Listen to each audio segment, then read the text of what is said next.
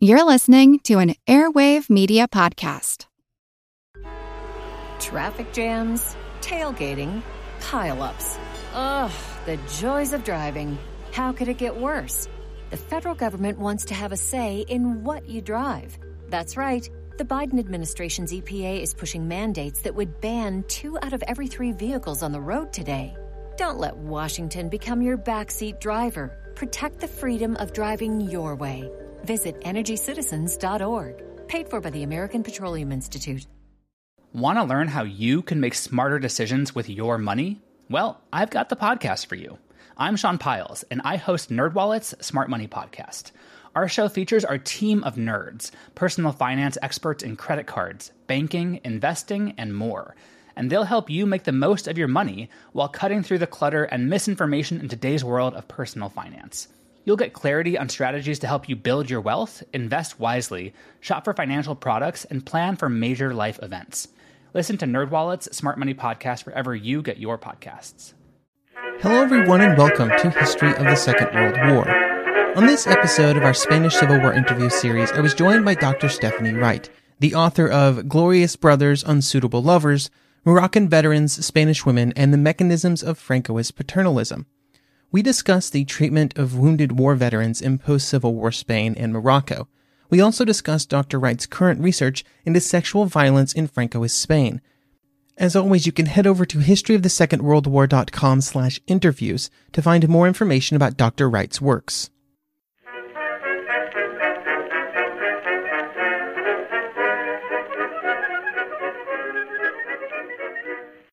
Hello, everyone, and welcome to the Spanish Civil War interview series. Today, I'm joined by Dr. Stephanie Wright, um, and today we're going to discuss Dr. Wright's research into the treatment and experiences of Spanish Civil War veterans during and after the Civil War. Dr. Wright, how's it going today? I'm fine, thank you. How are you? I'm I'm here. I'm here, and that's about all I'm going to say. In Francoist Spain during and after the war, there was an effort to recast wounded veterans maybe in a more positive light.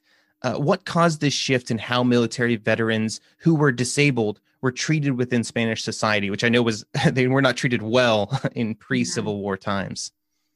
Yeah, and actually, to answer your question, I probably need to go back and look how disabled veterans were, were viewed and spoken about before the Civil War. So, for, for many years, veterans of Spain's colonial wars um, had been managed within what was called the Cuerpo de Inválidos, or the Invalids Corps. Um, and that, that corps was part of the armed forces, and many who became part, part of it remained in active service. And that's quite important because it meant that they were still, um, they could still benefit from things like automatic promotions for seniority, and that they were still um, considered active um, servicemen.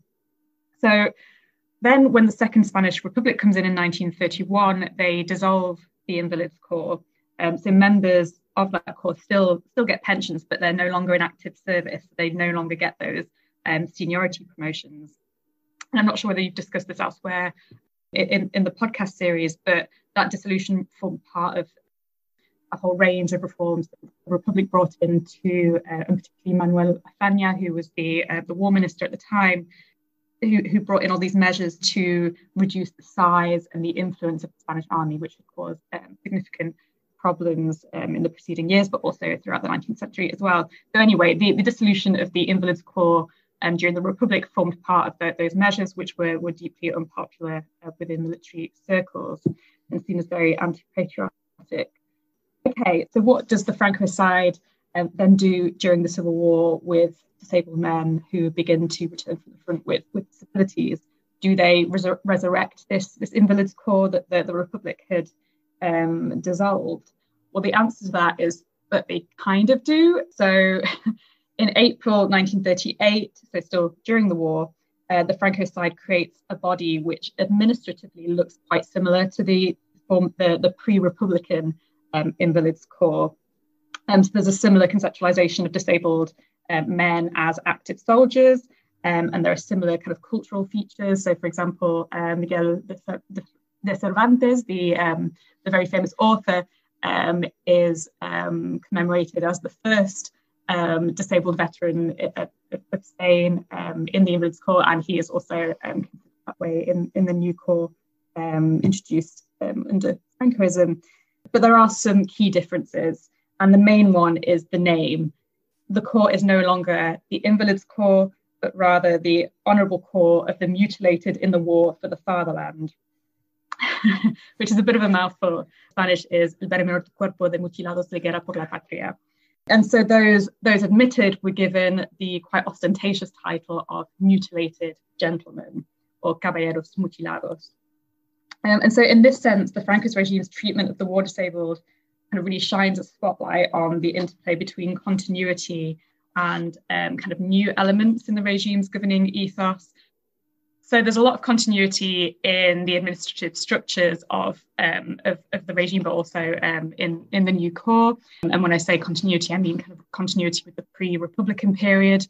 And that's quite helpful for the regime because it brings a sense of legitimacy. So the idea that the regime is just a continuation of what has what what was already there before the republic, and it's the republic that is the, the kind of non-legitimate part of, of Spanish um, history. But there are also novel elements um, which signalled a shift from what had come before um, that that Republican period, um, or rather, a kind of mainstreaming of certain military values which um, had previously been kind of the preserve of a select group of, of, of, of military men. So the rebranding of war invalids as mutilated gentlemen reflected the regime's emphasis on the importance of sacrifice in war and the idea that these sacrifices were really the, uh, the pinnacle of Spanish masculinity and the pinnacle of Spanish patriotism. And I should say that this emphasis on sacrifice in battle and honor was really um, kind of linked to the culture of Spanish Foreign Legion and the Army of Africa in general. So the Army of Africa was the Spanish Foreign Legion, and the Moroccan regular forces, um, which tended to operate in the, the northern kind of protectorate in, in northern Morocco, the Spanish in northern Morocco, sorry. Um, but the founder of the, the Foreign Legion, a man called Jose Millán Astray, who was uh, was himself a, a double amputee, he was selected to head up the um, Disabled Veterans Corps during the Civil War. So there's a very clear link between um, the, the Disabled Veterans Corps during the Civil War and the, the Legion and this kind of culture of, of um, sacrifice and honour. So, so the new kind of mutilated gentleman's corps really reflects the idea of kind of continuity of previous structures, um, but also the kind of mainstreaming of this kind of military culture that was that kind of um, was forged within the colonial wars of the early 20th century, um, which had had been very um, formative to um, a lot of the, the, the generals and the um, the armed forces personnel who would then you know occupy quite a prominent position in, in the coup, but also in the regime, um, including Franco himself, who who kind of cut his teeth in, in the African sphere as well.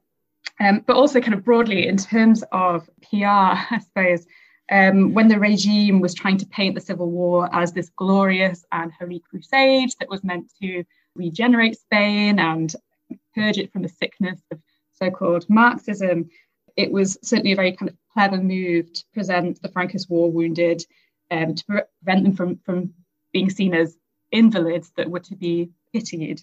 So I should say that um, even though men in the pre-republican invalid corps were technically in active service, there was certainly a stigma around that, that invalid label. Um, so that the mutilated gentleman rebranding really helped to sidestep that stigma um, and actually, there's a lot of evidence to, to suggest that Francoist war, the Francoist war disabled were considered to be quite a privileged group. Um, so their material benefits were pretty meagre, um, as was often the case um, after after conflicts, uh, you know, all over the world. Um, but we, we, see a lot of cases elsewhere in Europe where uh, benefits are, are pretty um, pretty meagre. But they were Francoist veterans were treated better than, than a lot of people um, in Spain during the Civil War and, and in the post war. So, uh, the post war period, a period of extreme economic deprivation, have around 200,000 people, according to recent estimates, of um, who die of starvation and related illnesses. So, you know, really extreme poverty. Um, and so, in comparison to, to, those people, and also more importantly, in comparison to Republican disabled veterans who are completely ignored by the regime, Franco's veterans do appear to be um, privileged citizens um, un- under the regime. Um, and that kind of duality between the two co- co- cohorts of veterans is, is really quite blatant. So there's you know the very kind of dark humor of the post-war. People used to joke about the fact that Franco's disabled veterans were mutilated gentlemen, whereas Republican veterans were just jodidos cojos. Um, the polite translation for that is um, something like damned cripples.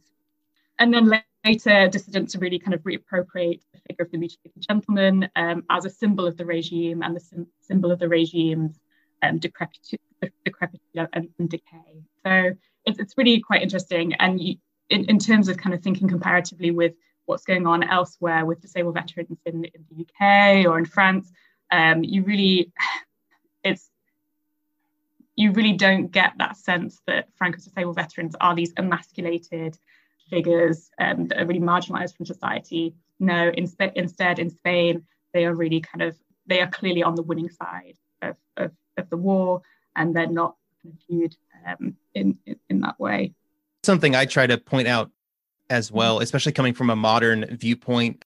Especially, I'm an American. Many of the listeners of the podcast are Americans, you know, uh, but elsewhere in the world, I think there's a very different view of veterans at this time in history uh, when you look around Europe and in other places. Absolutely, yeah, absolutely. So, so you mentioned that that these sort of uh, disabled war veterans, uh, had uh, kind of a privileged place in society. And I know that one of the things that uh, one of these privileges that they had was that a certain number of public sector positions were filled by members uh, of these groups. Uh, mm-hmm. was this the only way? I guess were there other examples of sort of uh, how these men were elevated within society? Yeah, that's that's a really good question, and it's quite um, a tricky one to answer, um, even though it sounds quite straightforward. So, yes, legislation was put in, in place to support disabled veterans at the Franco side, which included um, reserving 30% of vacancies for mutilated gentlemen um, in a range of sectors, but uh, very often in, in public in the public sector. Um, and on top of that, um, the regime provided pensions for the most severely disabled, so those who couldn't work were, were given, um, supposedly given pensions. There are also, um, or there were also more kind of non-material privileges granted to the war maimed. So, for example, seating um, was reserved for them in uh, on public transport. They were also granted the right to skip queues in shops, um, which could be really important. I mean, now we're, we're, used to seeing queues outside shops, and you know, it's still a kind of thing at times of food shortages. It can be really beneficial to be able to, to, to skip the line and also that's a very kind of visible uh, visible benefit. Um, there were also a lot of commemorative events held um, in honour of the Francoist War disabled, so football matches, bullfights, held in their honour, and so all of these kind of public um, displays of honouring the war, the war maimed were really important for cementing perceptions of Franco's veterans as these favoured citizens, um, especially in the context where the regime had so many enemies. So people with Republican backgrounds were often purged from their, their jobs um, or imprisoned or forced into exile or even killed. So, you know, within that context, all of these kind of benefits really, you know, are very striking. But then this is where a closer look at the experiences of Franco's war disabled start to kind of trouble.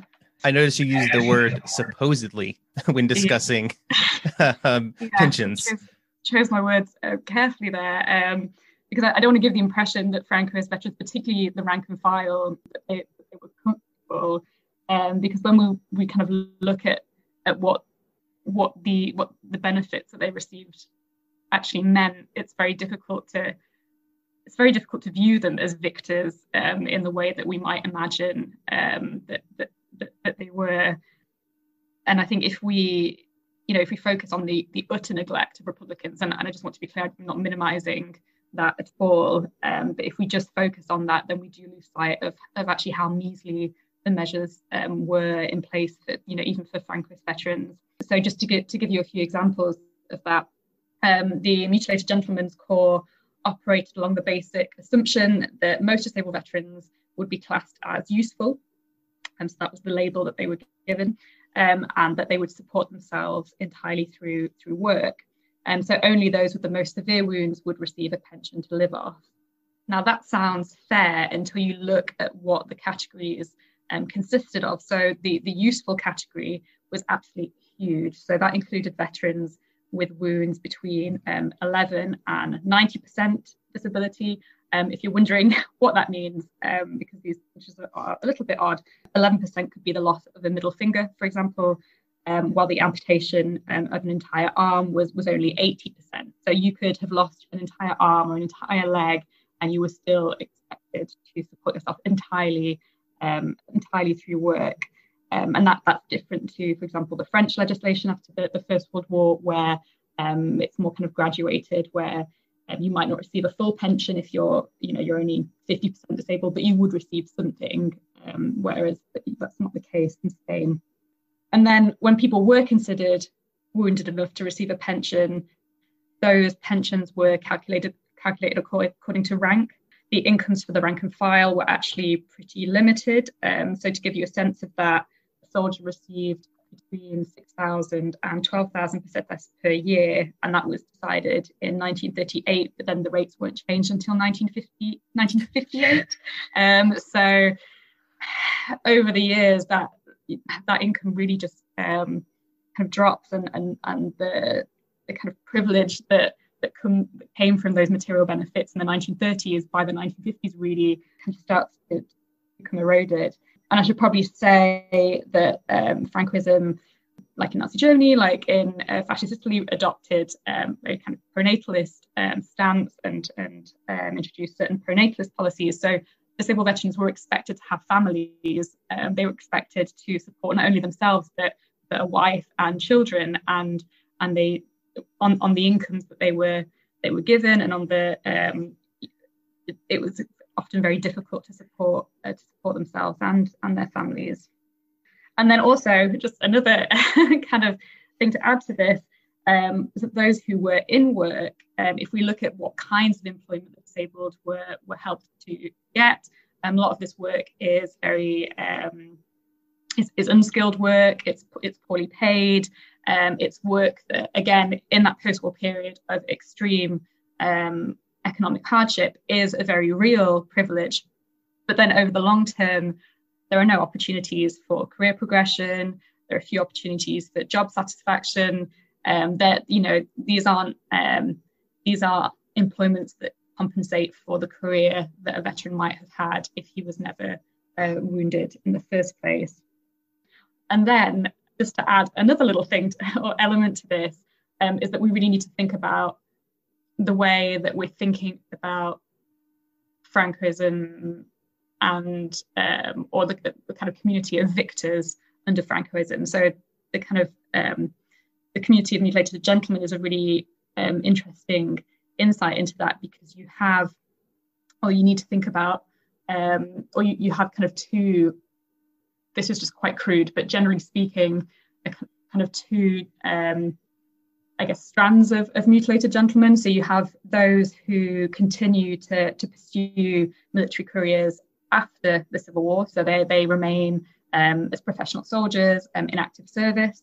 Um, so again, if they're in active service, then they, they can benefit from those automatic promotions by seniority. So a lot of the veterans that, you know, even if, even if they enter the army at quite a low, gra- low rank in the Civil War, by the end of their lifespan, they could, they could be promoted to, to colonels. And, you know, that is the case. And actually, um, if, if you were that kind of mutilated gentleman, then you did fairly well out of the system and you could live comfortably off that.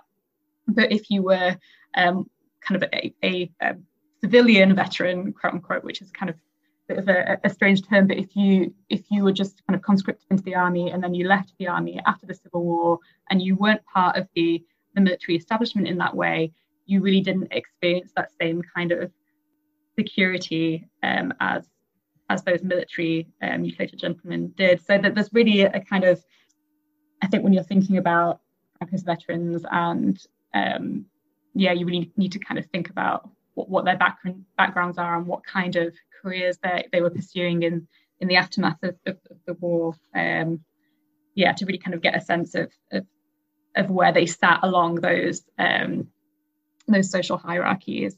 Um, yeah. So anyway, just to kind of be clear, I don't. I, Franco Spain was in no way a utopia for, for disabled men, even on the winning side, and especially um, those in the rank and file.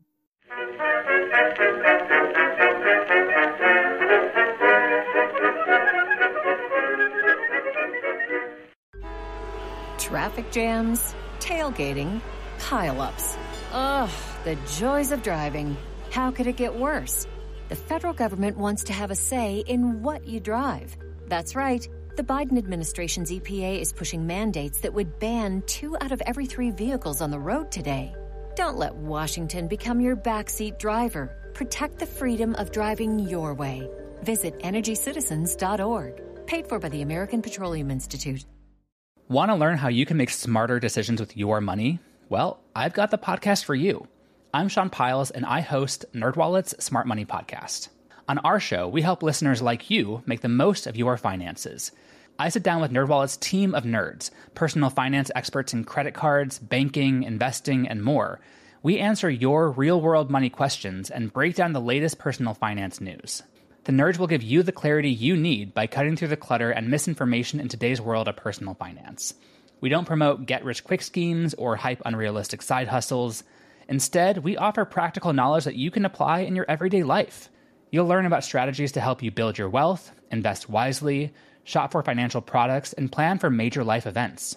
And you'll walk away with the confidence you need to ensure that your money is always working as hard as you are. So turn to the nerds to answer your real world money questions and get insights that can help you make the smartest financial decisions for your life. Listen to NerdWallet's Smart Money Podcast wherever you get your podcasts.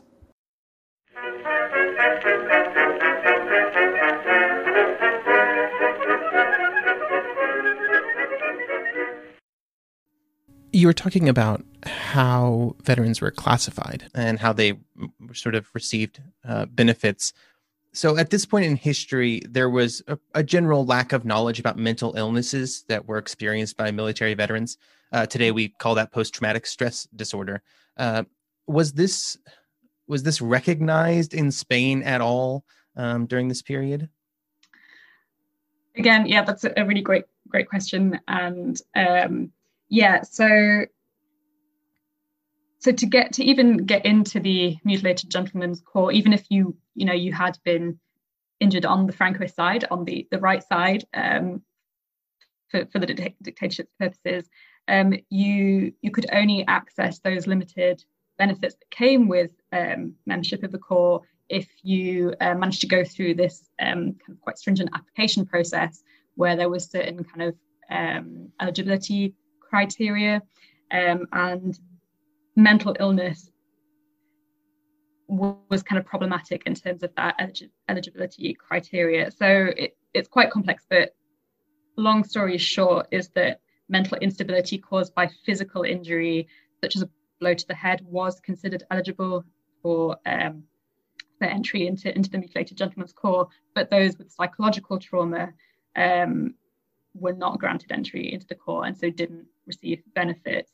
Um, in terms of where that kind of comes from, um, it has a lot to do with the scientific tradition in which Spanish psychiatrists, or rather Francoist um, psychiatrists, were embedded. Um, so German psychiatry was really influential to, to Francoist psychiatrists um, like Antonio Vallejo Nájera, who was the head of psychiatric services um, for the Francoist army during the Civil War.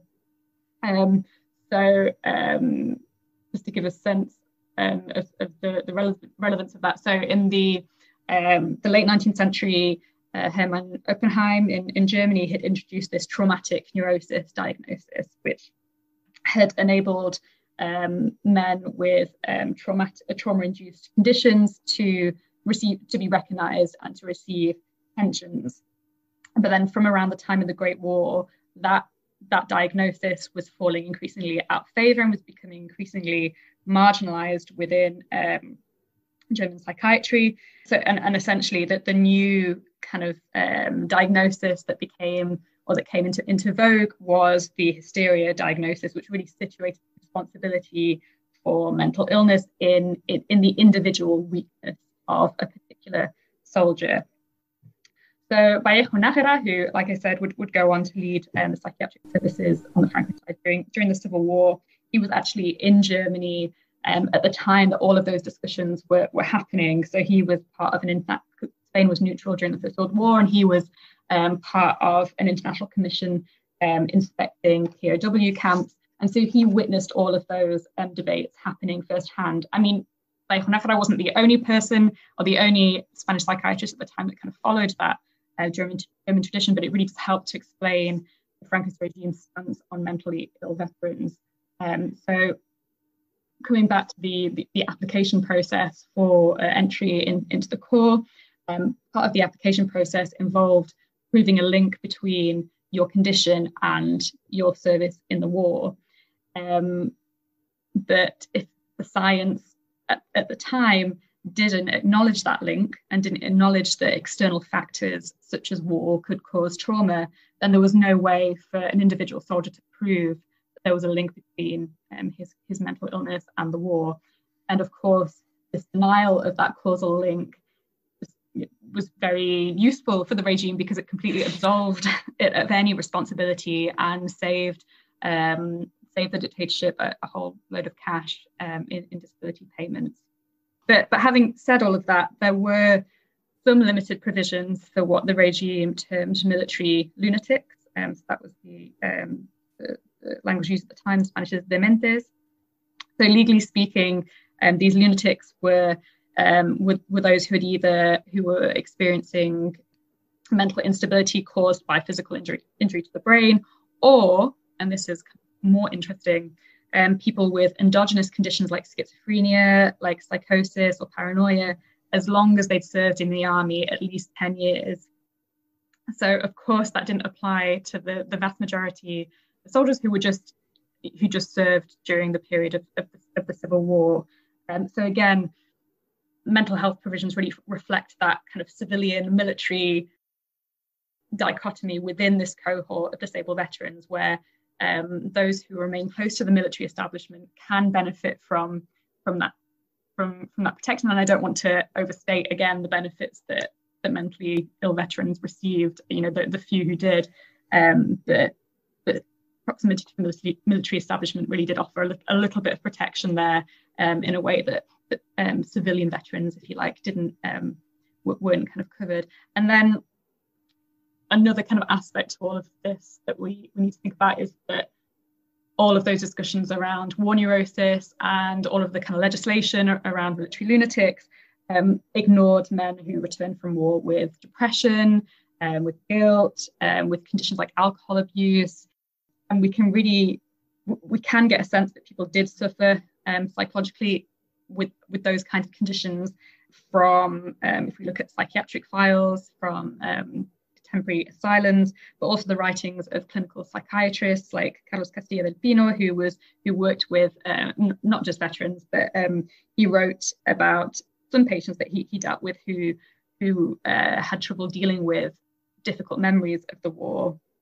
So, so we know that men were often deeply affected by their participation in the conflict, but we'll never know the full extent of, of the psychological fallout of, of the Spanish Civil War, um, unfortunately. But absolutely there was certainly a lot a lot of um, kind of mental instability resulting from the war and there was a certain acknowledgement of that both um, in terms of you know by, by psychiatrists who, who worked with um, directly with, with patients but also on a kind of more popular level in literature in particular you can really get a sense that there is a general kind of awareness that there are some people who came back from the war changed um, and a, a, good example of that is Carmen Laforet's uh, novel Nada, which includes a couple of characters who um, who who are mentally unstable, and she does make that connection between their service um, in the Civil War and their mental instability. So, yeah, it's very difficult to quantify, and there there are no statistics on it, but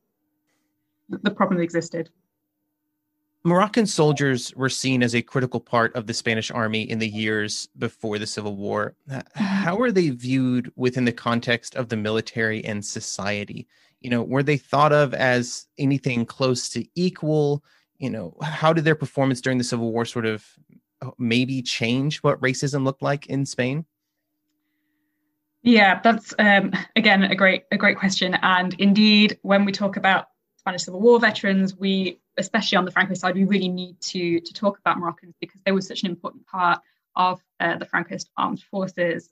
So, so partly because of their reputation as um, skilled fighters, but also undoubtedly because of colonial troops, they were seen as more expendable um, than Spanish troops. Um, Moroccan regulars were often used as, as shock troops uh, during the Civil War, so they often played a leading role in some of the key battles. Um, so in, ta- in terms of how they were viewed with, within the military, you know, they were they were known for, or they had this kind of reputation for for their ferocity um, on the battlefield. Um, but there was also this kind of element of, of colonial pride um, in in the Moroccan regular troops. So uh, Moroccan soldiers were certainly seen as racially inferior Spaniards, but Spanish officers had this kind of romantic view of, of the regulares as this kind of, you know, one of the last vestiges of Spain as an imperial power. So Spain um, lost its last American Pacific um, colonies in, in 1898, which uh, becomes known simply as El Desastre, the, the, the disaster. So um, in that sense, the, the, the um, the Moroccan protectorate is really this kind of part of Spain's sense that it is still a colonial power and still an important um, world power. And actually, there's, there's still a lot of, um, I guess, kind of romanticism around the, the, Moroccan regulars within within the Spanish army. So there's in the Spanish army there is still uh, there are still troops which are called uh, regulares, so the, the regulars. And even though they're mostly Spanish now, they still uh, wear the the old uh, kind of traditional uniform of, of, the Moroccan regulars, so the red caps and the uh, the white white cloaks. Um, I don't think there's, there's been a discussion about uh, cultural appropriation um, in the Spanish army yet. I sometimes wonder whether it's coming, but it'll be interesting when it happens. Throughout Francoism, um, the, the figure of the Moroccan Moor, uh, to use the language of time, is really important to um, kind of Francoist imperial prestige. Uh, Franco has his own Moorish Guard, um, for example, made up of, of Moroccan troops. In, in terms of how they're viewed in society, um, that's quite complicated and, and it kind of depends. So there's general racism, so um, certain expressions like hay moros en la costa, there, there are Moors on the coast, um, which is kind of an expression to say that there's um, somebody dangerous or suspicious around, you need to be careful. And so there's those, those kinds of, I guess, l- like low level um, racism, I suppose. But then, um, but then there's also a kind of more kind of positive side to things. So during the Civil War, a lot of Moroccan soldiers meet um, and form romantic attachments with Spanish women, for example. Um, so and I mean that often happens when Moroccans are in Spanish hospitals and, and they're being treated by, by Spanish nurses, nurses. Of course, when the regime catches wind wind of this, they're you know they're really concerned about rac- racial mixing, and a lot of these couples um, are um, quite sadly really um, prevented from seeing each other. A lot of their love letters are confiscated as a way of trying to, to separate them. But I mean, but the, the fact that these relationships existed um, really give a sense of how more kind of positive relationships could be developed on on the ground and they i'm sure they you know they weren't free of those kinds of racial hierarchies but it does present a slightly kind of different um, different different side of things there but i'm not sure or how much empathy there was for, for moroccan soldiers. And i should probably say that another side that i haven't mentioned is that Moroccans were really depicted as these rapacious savages, um, and Francoist generals, particularly um, um, was famous for this uh, speech that he gave where um, he would talk about uh, where he was kind of threatening the Republican side and saying that the Moroccans would come and, and slaughter the men and rape the women. Um, so, you know, this figure of the Moroccan Moor as this, uh, as, as these kind of barbarous characters was promoted on, on both sides, um, really, um, which I think, you know, probably served to preclude any kind of empathy um, for, for, the, for their sacrifices, really. In terms of policy, um, so during the war and post-war, there's certainly um, a sense that the regime needs to at least look like it's, ca- it's caring for for its Moroccan troops. Disability provisions are, are part of that. Um, so Moroccan troops who who become injured and, and become disabled um, are, are, catered for within a, a Moroccan um, version of the, the Spanish Honourable Corps. But, but also, I mean, during the war, the Franco side goes out, kind of attempts to keep the troops docile by catering for their religious customs. So kind of special Muslim hospitals which provide halal food. Um, Moroccans are allowed to practice their, their religion freely during their time in the army, um, which is particularly striking um, when you think about the fact that, that the war is depicted as this Catholic crusade against um, against the infidel. Um, but there is that kind of uh, that, that tolerance of of the cultural practices of, of Moroccans there.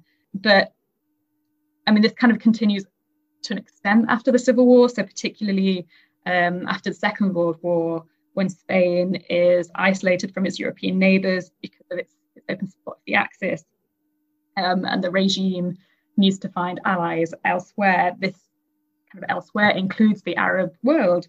So Spain continues to foster harmonious relationships with uh, relations with with the protectorate. Um, so, for example, it makes a big show of providing affordable housing and other kind of social measures in, in northern Morocco.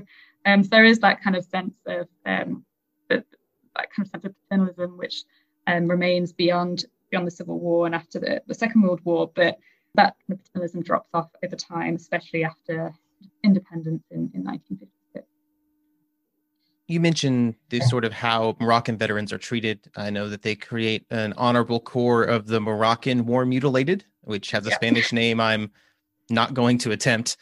So, but we've also discussed uh, earlier in this interview about how, you know, maybe the benefits that were provided to Spanish military veterans were not great. Uh, so, how did the what was provided for Moroccan war veterans uh, kind of compare to that? Yeah, so the, the Moroccan War, War Disabled, it's an interesting case because obviously they're recognised in a way that Republican veterans aren't. Um, but the provisions for them are even more measly than they are for the Spanish rank and file. Um, and really, there was little attempt to rehabilitate them um, for the workplace. So, you know, work was su- such a huge focus for Spanish disabled veterans, and this idea that they would kind of reclaim their um, or maintain their, their masculine identities and their, their roles as breadwinners to their, their families through work, you just don't get the same um, kind of rhetoric or the, or the same emphasis on that with uh, with Moroccans. Again, those who who were gravely disabled but not disabled enough to attain the higher categories of disability are the ones that, that fare the worst because they really kind of fall between um, the gaps in provisions there. After Moroccan independence in, in 56, the regime essentially kind of washes its hands um, of its responsibilities to, to those to that category and, and to those who, who are classified as useful. So that at, at, that time, those veterans are either uh, transferred to the Moroccan army or they receive a very small pension um, commensurate with their years of service, and that might not have been um, that many years.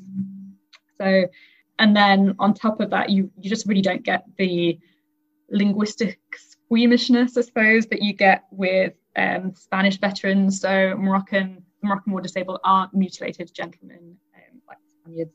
Um, and the regime has no qualms really of, of referring to them as, as invalids or as useless. Um, so, on the surface, there's there is a corps for Moroccan veterans, and there are provisions there, but there are quite stark differences between the treatment of disabled Spaniards or disabled Francoist soldiers and, and, and Moroccans. So, outside of just war veterans, I know your current research kind of looks at the uh, sexual abuse that occurred in Francoist Spain. And I think I've seen the phrase dishonest abuse. Uh, what does that mean? What is that research? Sort of, what, what are you looking at right now? Yeah, so I suppose um, so. The work that I'm doing at the minute kind of follows on um, on my interest of um, the body and how um, Spaniards experience um, the Civil War and Francoism through through the body, through disability, through through violence. Um, so my my research at the minute looks particularly at how women under Francoism experienced sexual violence and how sexual violence was dealt with in the courts, particularly um, how medical evidence was used um, by by Francoism um, by the Francoist courts in in um, trials relating to sexual violence. Yeah, I mean, I'm still in the early stages of that that research, um, but it's it's really quite interesting in the sense that I guess when when I started out, I was expecting to see um, a lot of um, I guess, politically motivated sexual violence, or you know, violence where sexual violence where in the courts um, the political identities of the perpetrators and, and the victims um, formed a kind of important part of how um, how those court processes develop. But as I've been doing the research, um, I think I've been getting a sense of the, the more kind of subtle ways in which Francoism um, and all the construction of the Civil War affected um, women's experiences and, and, not just women, but um, sexual violence in, in general. So, um, in terms of kind of how how women are um, are dealt with in the courts, you that there's kind of there's a lot of again there's a lot of continuity with the way in which um, chastity and um, purity is um, regarded before the Civil War and, and before Francoism. But what, what you get under Francoism is, I guess, a, a hardening or kind of less leeway in terms of um, how how women are treated, and not not just women, but also children as well. So there's just um, in ideas of Catholicism and um, those kinds of, I guess, longer standing um, ideas of female chastity are, are certainly there, but they're exacerbated by the fact that a lot of the administrators that are in the courts or um, are are less likely to give women the benefit of the doubt or are to put to put it differently uh, perhaps more willing to protect their military brothers or to protect their um, people who they are in cahoots with politically. Um, so really that kind of um, harshening of of attitudes towards victims, so kind of a, a, an increase in in victim skepticism, I suppose, kind of comes because I suppose more more because of the the tighter connections between the the, the men who are in power um, with, within those administrative roles, um, rather than because of strictly speaking kind of political motives, um, if if that makes sense. But yeah, it's it's it's a it's a really um, interesting project, and it's it's one that I'm really looking forward to to getting back um, and uh, getting back into the archives um, where when I can to to to look into this more. But it, it you really get the sense that because there is so much corruption within the Francoist courts, victims really um, really cling to medical evidence, and you know a, a lot of um, victims actually will go will go to the doctors before they even present a, a rape denunciation to, to the police and they'll say to the doctors, can you examine me? And then they will go to the doctors and say, look, I have this doctor note that, that says I have been raped. Um, and there is this kind of hope in the, um, I guess, objectivity of, of science there.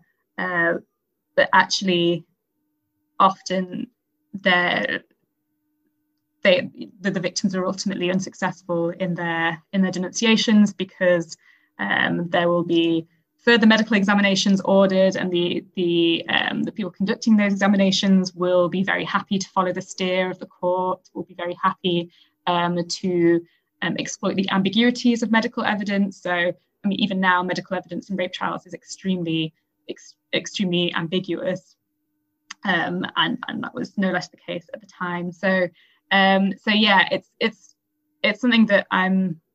It's a project that I'm still in the process of, of working on, but um, I think there again we'll see the kind of more subtle ways in which um, the regime, aside, from all of the the purging, all of the um, the very kind of blatant repression, um, I think the project will really will see those kind of more subtle ways in which the regime um, shifted expectations of women, um, and also um, expectation or um, the ways in which justice was uh, was carried out on on crimes that weren't strictly speaking related to the kind of political instability in Spain.